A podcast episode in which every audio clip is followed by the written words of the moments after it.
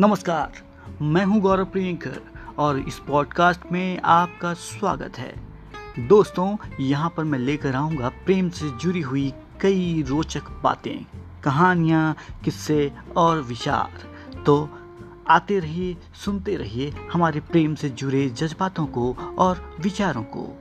धन्यवाद।